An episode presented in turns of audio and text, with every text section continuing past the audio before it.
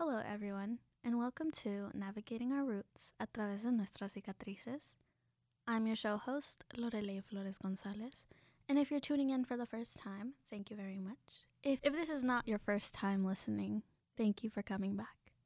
In this episode, we'll be speaking to a very special guest by the name of Isabel Almonte Tavarez. We're going to be talking about Yo No Sabo Kids and the issue that arises with that. Isabel, if you wouldn't mind introducing yourself for us. Hello, my name is Isabel. I am a junior. My major is public health. I use the pronoun she, her, and my parents are both Dominican.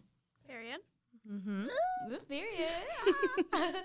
So, um, kind of a question that I ask for everyone who comes on here is why did you choose Charlotte?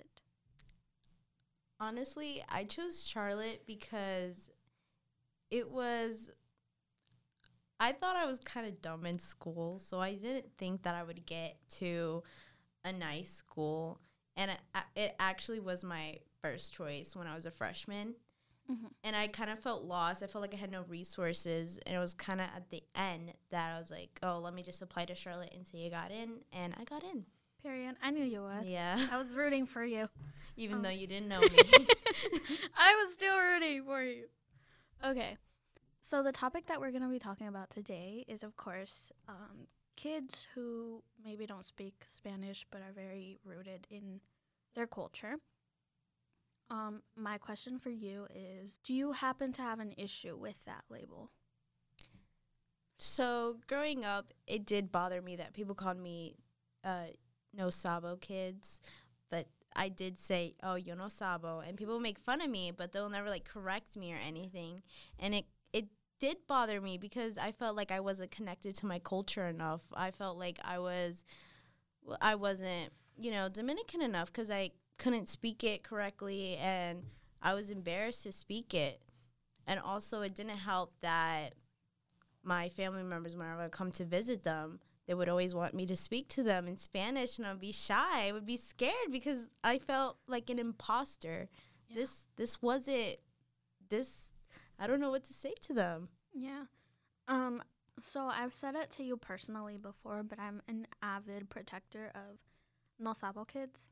Um because I feel like there's so many things that we do as a community to prioritize other groups before we prioritize our own.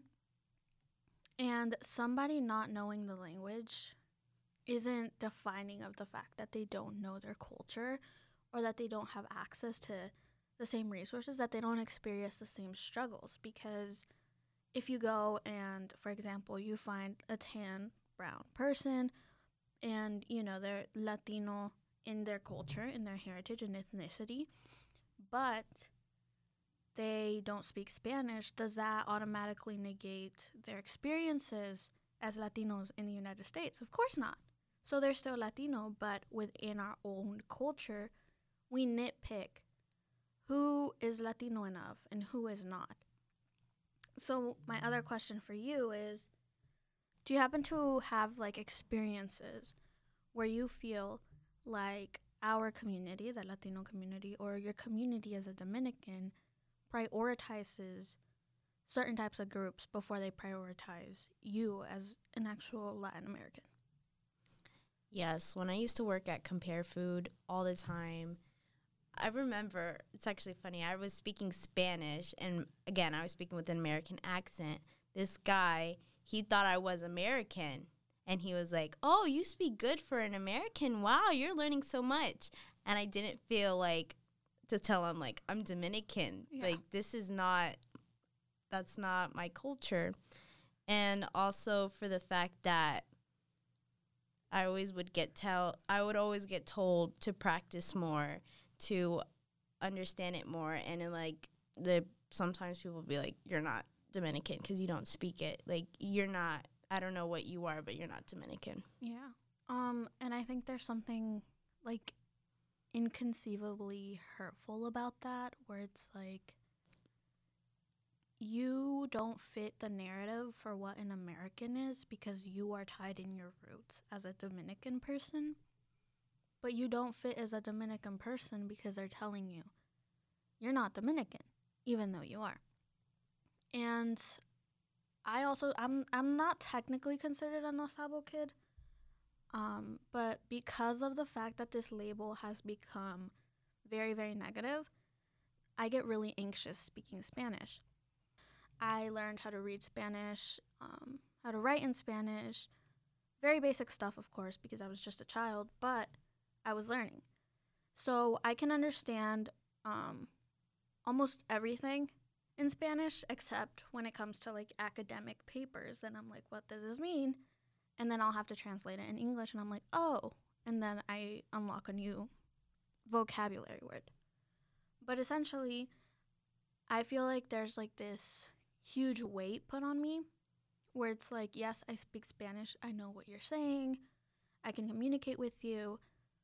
But I'm scared that you're going to judge me and then I get anxious. So, mm. do you ever have instances where you're like, I want to communicate with you in Spanish, but I get anxious? Yes, all the time. Like every time I talk to someone that's not my pa- that's not my parents in Spanish, I always try to double think my words, and I know how to in my the voice in my head it does know how to pronounce it. But whenever i say it it sounds completely wrong and then i'm a laughing stop like every time like during the pandemic all these no sabo kids joke would come up on my for you page and that was damaging to me because you're telling me just because I speak the culture I'm less than and you're criticizing me instead of helping me. Yeah. And obviously remember my parents would have sessions where we would read the Bible and the Bible would be in Spanish and I would like try to read it again. I wasn't taught. My sometimes my mom would be laughing at me and I'm like you didn't I don't know. This is this is the way that I, it sounds to me. Like instead of laughing at me, help me, and yeah. it just makes me feel less than. Like I'm not a part of my culture. That I I screwed up as a child because let's be honest, to learn it's easier to learn a language when you're a child, mm-hmm. and it's just it's really hard for me. Even though I do have the resources, I get scared. I get anxious. I get like, oh, they're gonna they're gonna say something bad about me not being Hispanic because being Latina is a part of me and it's gonna be my identity forever. Yeah, I agree with that completely. Um, I think it's sad um, how we tend to. I think as a community, it's so important to uplift each other especially if we're trying to reconnect with the roots. And you, for example, already have a connection to these roots. So it's it's hurtful and it's horrible that people instead of taking the time to talk to you and tell you, "Well, hey, this is how you say it." They're laughing at you, making you feel like you're less than like you aren't worthy of speaking Spanish because you didn't learn when you were young, but there's so many reasons why people don't learn Spanish, especially if they grew up in the United States because if you're like your parents are speaking it at home, that's great. But as a child, you're spending more than half your day at school. And then you come home and you're reading and doing homework in English.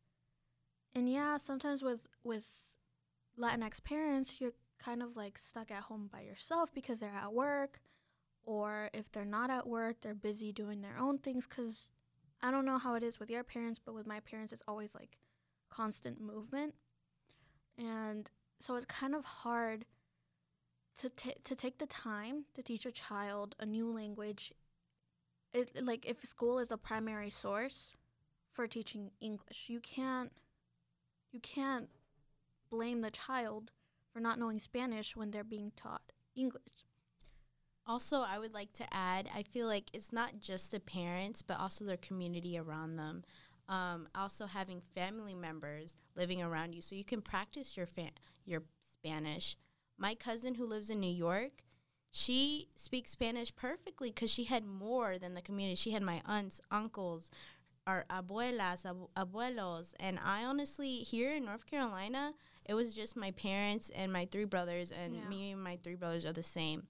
Also, I would my dad told me so we would always ask my our parents like why didn't you teach us spanish? And my mom would always say well i only speak spanish. Like that's what i only taught spoke to you. And then my dad would say well this is the number one reason well i like this reason. He said that we didn't have enough money to go to dominican republic when we were younger so you can have that exposure of speaking that spanish and also understanding it while you're younger. Yeah, I agree with that. Um, I think that in my case specifically, and I think this is why like intersectionality is important because there's so many things that take root in that.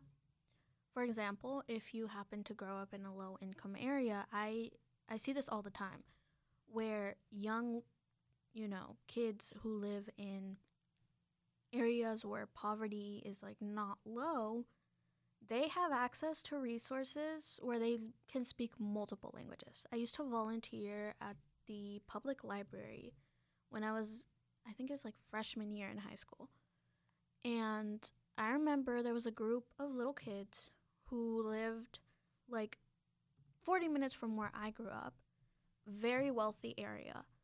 And they were in a school that offered them the opportunity to learn Spanish. So these kids knew Spanish like fluently.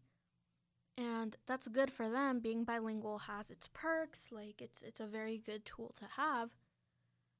But it, it's also really saddening if you sit and think about how like low income areas don't have that same access. They don't have the ability to provide this. And if they do, the resources are so limited that it's almost impossible to learn, which is again why intersectionality is so important.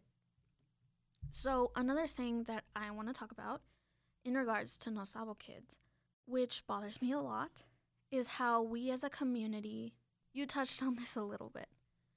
When we as a community approach primarily white individuals and we praise them for learning the language that we learn, but whenever No Sabo kids, for example, don't when they're trying to actively learn the language, we essentially shit on them for it. What are your thoughts on that? My thoughts on that is, you know, it is great that the people they want to learn another language, especially Spanish. I definitely do see you mostly my parents are like, "Oh, you speak Spanish? Like, wow, that's so good." And then whenever, you know, I try or my brothers tries, like, "What? Like you're you're supposed to know this." I feel like that's that's very like harsh. Yeah. I don't know. I don't know why we're gatekeeping our culture to the people that are in our culture, but we're allowing other people to like we're open the gates and like, oh, welcome Spanish. You know? Yeah, I think it's it's horrible actually because it's like you said we're opening the gates for somebody for a group of people who yes, it's great that they're learning Spanish and it's wonderful because you know Spanish is, is expected to be like one of the most spoken languages in the United States, but why do we not keep that same mentality with our own community? I think the reason why is because we they expect the no sabo kids to already know it. Yeah. And again, they don't understand why no sabo kids don't understand it or don't speak it fluently. And I guess people in our culture, they're kind of afraid of what they don't understand, mm-hmm. in my personal opinion. I agree with that. I was reading an article today to prepare, and it was very interesting. It was written by Lilia Monzo, and the title is They Don't Know Anything Latinx Immigrant Students Appropriating the Oppressor's Voice. Which the fir- the title of the article really had me like, wow, that's a very strong title. Um, but in this article, she writes In the Latinx community, internalized racism exists over ethnic identity. Who is a better Latinx? Who is too Anglo? Who has greater Spanish and or English skills? It projects a quote unquote defensive othering. By distancing from the negative associations ascribed to a subgroup, as in the case of Latinx who vote positively on anti immigrant legislation. Successful Latinxes who experience internalized oppression question their abilities, feel like frauds, and fear being outed as incompetent. Okay, so what she's saying is that in the Latinx community, we tend to experience a lot of internalized like racism or Mm. And we judge each other by deciding who is too Anglo-Saxon, who is too Latinx, who speaks better English, who speaks better Oh. Spanish. Like we're constantly criticizing one another to be the perfect Latinx person, but also perfect enough to fit into the American ideal. What are your thoughts on that? Well, that reminds me of when my brother used to tell me how Latinx people are so critical of each other. Yeah. and we tend to like put each other on a hierarchy of who is the Latin Latinx, who's the ideal. And if you want to look at phenotypes, people tend to look at straighter hair or lighter skin as better, but also having that Spanish, you know, that s- spiciness Yeah. to be that ideal Latinx for the American community. Com- I completely agree. And I think that that also fuels negative stereotypes about us um, in the American society. And, you know, we, we're technically American by birth. So I think navigating American society, but following, not following within the American stereotypes or falling within the American American categories of what we should look like or how sh- we should act is extremely damaging. And I think in terms of no sabo kids, it makes their the process like so much worse, like harder, because you are expected to be again the perfect Latinx, perfect speaking. You're connected to the culture, da da da da. But if you don't fit that, you're not really American enough to be considered American because at the end of the day, you go and have carne asadas. You know, you go and, and you visit the country you're from, but they don't quote unquote claim you. Mm-hmm. So what are you really? It's it's very damaging. Is it like, you know, in watching the Selena movie, you know, when they said you're you're too Me- you're too American for the Mexicans, but too Mexican for Americans. Yeah. You're American by birth. You have access to these resources, you have access to these tools. But then if you use them, the Americans shame you for it. But if you don't use them, then your you know, like your your ethnicity, your your Mhm. group shames you for not using it because you're supposed to use it.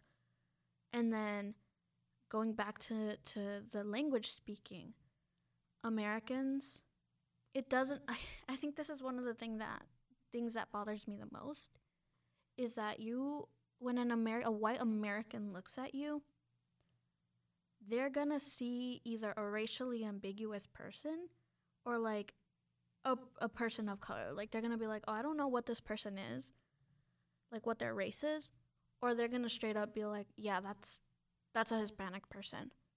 So I think that's another thing that bothers me because an, a white American will see you as a person of color and they will socialize you as in, in the other group. They'll put you in the other category.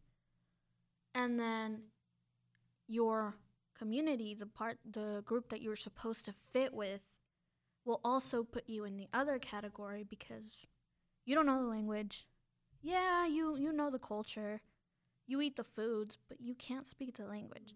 Like how is that a fair rule to use? You're being put aside by both of your identities, by both of your groups, and it's so damaging. It is damaging. Like I feel like for me another thing is I don't I don't speak the language. I know some of the culture, but I didn't grow up in a Dominican area like, you know, New York or I didn't even grow up in Dominican Republic and I didn't have a family around me. So sometimes, of course, I won't fit in with the American culture and then I won't really fit in with the Dominican culture and it's like where am I now? yeah. Yeah, I agree with that. Um, and I think within college life, well, I don't want to speak over, like, speak for you, but how do you think that translates in college life? The way that you feel like you don't fit anywhere within the two cultures. How does that apply to you in your college setting?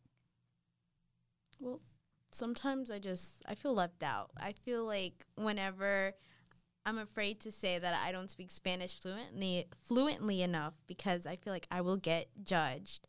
And then of course, trying to make friends, trying to see people who will accept me for who I am, it's kind of hard, you know? Yeah. And it just you know, when people are talking about the um, telenovelas they used to watch. I'm gonna be honest. When Sábado Gigante was on, I told my parent like I I waited for my parents to go to sleep so I can watch Disney Channel.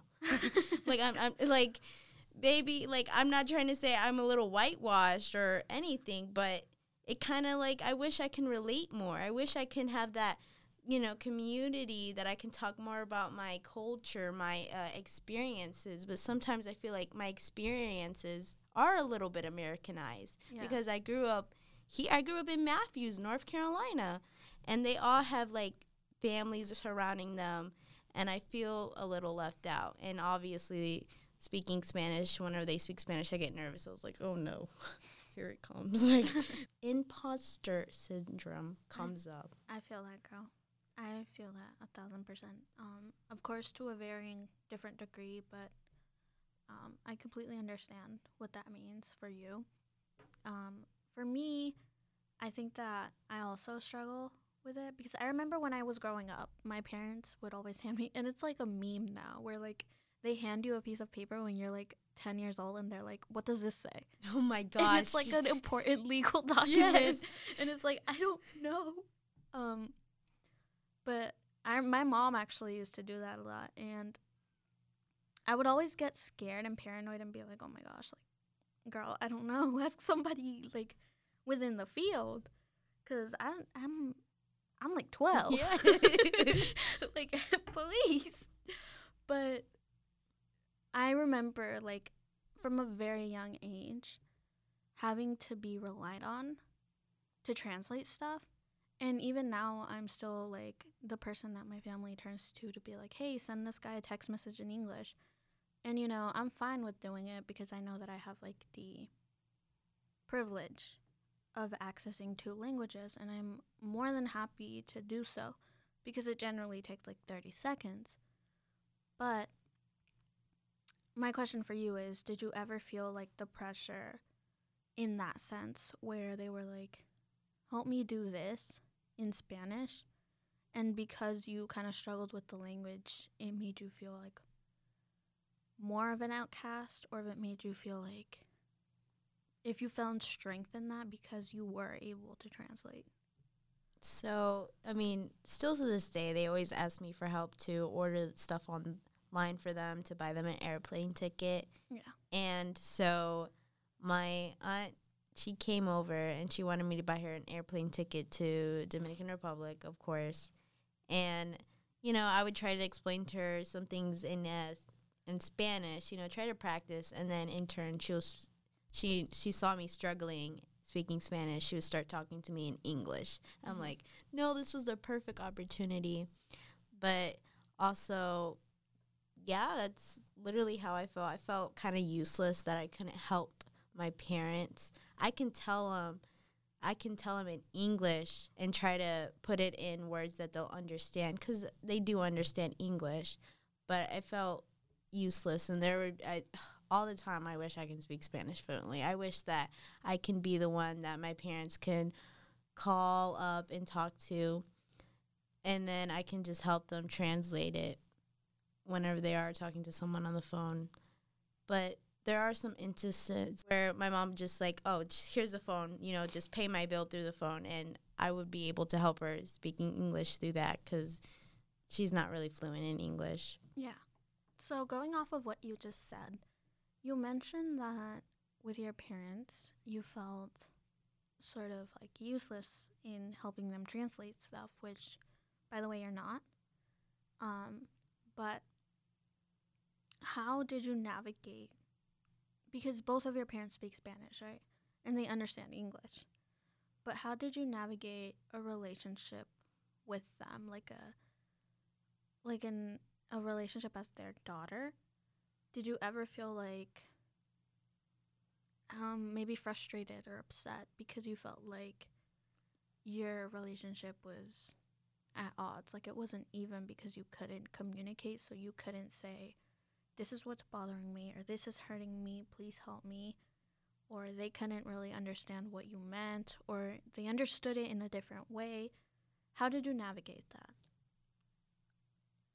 So this barely happens, I would say, because my dad does speaks like he speaks English pretty pretty well. My mom, on the other hand, um, I don't. I really everyone asks me this, and I'm like, well, she understands English and I understand Spanish, and we just understand each other. And there are sometimes there are some words that she I would say in English I was I would say and she's like I don't understand what that means and we would just go on Google and look it up. it was something simple as that. Yeah. And I feel like since we've been doing this since I was little, there's really there really hasn't been no struggle. Has there been like some culture vari- barriers that they don't understand? Yeah, and I feel like with your mom, you you probably have the same experience. You know, like they don't really understand like someone texting here like, "Oh, I'm going to go." Like, no, they have to come inside the house. Like, no, Yeah. but I felt like since we've been doing this our whole life and my brothers are the same way, there's barely like any time that we there's barely like a little time like if, if there is a time of a word we don't understand we just look it up on google and then i try to explain to her in words that she'll understand Okay, so you kind of like worked around it and found a solution to it. Mhm. Okay, that's good. Um, and then also another question that I had is you said that both of your brothers and you are considered quote unquote no sabo kids.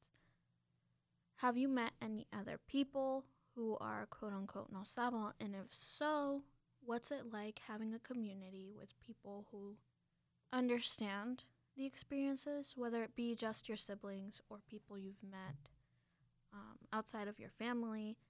How does it make the alienating experience feel less alienating? I have met at least two people. One was a coworker I used to have at Compare Foods. I remember she was Dominican well, and I asked her, "Oh, do you understand Spanish better than you can speak it?" And she said, "Yes." And I was like, "Ah." We didn't really become BFFs, but the other day I did repost a TikTok saying, um, "Every time I speak Spanish, I get so embarrassed," and she liked it. So I guess that was a little community. Yeah. And then the other one was my brother's girlfriend. She is third generation Mexican. So, I mean, she kind of like her parents don't speak to her in Spanish, they speak t- in English to her. And, but honestly, I haven't seen anyone else. I feel like it's just like me and my brothers, and maybe two of my cousins, but their dad is half white. So, kind of that's kind of like their excuse but like only having like first generation parents being fully born speaking Spanish, it's like we I feel like we're the only ones. I I've never met like a com- a person that was just like me. Yeah. I completely understand that. So, are there ever times where you feel like your brothers are your community for you? Or are there times where you're like, yeah, they're my community, but they're also not? I feel like they are my community because first my oldest brother he was born in Dominican Republic but he was brought over here when he was a baby. So he doesn't speak Spanish that well. And then my other brother he was born in like the same New York. And we always talk about it. We always talk about like how different we are from every Latinx kids. How like why is it just us? Like we we always try to put put the puzzles and pieces of understanding. Like what did our mom even speak to us? Why didn't we speak spanish fluently and i feel like that's just that makes me just a sense of belonging and that we don't make fun of each other for speaking spanish of course Yeah. because we try to support each other and that's i feel like that is my community and i haven't found anyone that are that is like us and i feel like even though they're so far apart there's something that really bonded us, bonded us together That's so beautiful. Um, and so additionally, another thing that I wanted to ask you is within that community that you have formed with your brothers, is there anything that you guys wish to see either more of or more access to resources? Because at the end of the day, you are first generation. You are a first generation student. You are a first generation Latina student. So you still struggle with the struggles of any other Latina. You still struggle with the struggles of any other first generation student. But you've got this added feeling of like loneliness um, because you feel alienated by your own community. So, is there something that you guys wish that you could see more of or more access to resources just for that community? Yes, I always thought of I I've always thought of like maybe there should be a place for well, this is for my case for a person that understands Spanish but wants to practice it in a judgment-free zone and having that resources. Like I always thought like, "Oh, I'm going to start a, like a corporation or a community so people like me have a chance to speak Spanish and they don't feel judged and they can get a chance to meet people are like them that are like they understand that struggle of like, you know, just because you don't you're not fluent or you don't speak it, that doesn't make you less any Latin Latinx than you. Like you said, I still go through the same struggles. I still have, you know, worry about that tuition that's coming. I still worry about that. oh my gosh, that was that was wonderful. Yeah, but um, yeah, that's how I feel. Like I wish there's more resources and maybe practicing it, but also not being afraid to go out in the real world and saying what I have to say in Spanish. And it may not come out right, it may not have the perfect Dominican accent, but I said it and I'm trying and I'm I'm trying with all my heart.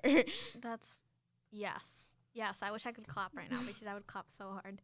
I think that um first of all, thank you for sharing your experiences. I know it, it's kind of like like a deep conversation to have, but I also think that it's very important to discuss it because I think that a lot of the times, and we kind of like as a community, we crack like jokes about no sabo kids, and then we think, like, oh, you know. But if you really sit and think about it, like, I think it's very, very damaging. Like one or jo- one two or two jokes here, like okay, you know, whatever. But when you're constantly joking about something that is very damaging or that you know bothers a person or that is very hurtful to some group, like it becomes kind of another way for us to distance ourselves even more. Like we are already distancing ourselves, you know, based on like I don't know if you've noticed, but like Latin Americans tend to be like, "Oh yeah, we're better," depending on each country. So we're already separating ourselves by country. And then additionally, we're adding like even more separation within our countries by saying like yeah this person is latino but not really because they don't speak spanish so i think that we definitely need to have like as a community or as individuals we need to sit and think about the effects of like these jokes because at the end of the day they are damaging. They are affecting somebody. And i think that first of all protect no sabo kids. I love no sabo kids. I anytime somebody starts coming at No Sabo kids, I will stand up and be like, shut up. Because I think that No Sabo kids deserve advocacy. Yeah. Because it's it's kind of like you know, at the end of the day, we're all Latin Americans. Yeah. Like, what are we doing? Why are you separating? Why are we starting a war? Why are we making them feel like alienated, alienated more than they have to be. Like it, it really makes no sense to me. yeah, like like every time, like oh, you're not Dominican, you're not Dominican. I'm like, you know, at this point, I have grown out of that phase, and I said to myself, you know, you can put the label that you want on me, but I know my label. Ooh. I know that I walk around with a Dominican heritage, Dominican way, and that is the way I was raised. And so what? I don't speak the Spanish perfectly. I know who I am. And if you want to label me, that's fine. But my label's the one that's going to stick. Period. oh my God. That was wonderful, girl. I love that. I think that's the perfect conclusion point. You killed it. Thank Um, you. I know. I know. Thank you for joining, Isabel. This was a wonderful conversation to have. This episode has officially come to an end. As always, thank you for tuning in today. And remember that every day is a new chance to start over. Remember that you belong, you matter, and you deserve to take up space. Thank you.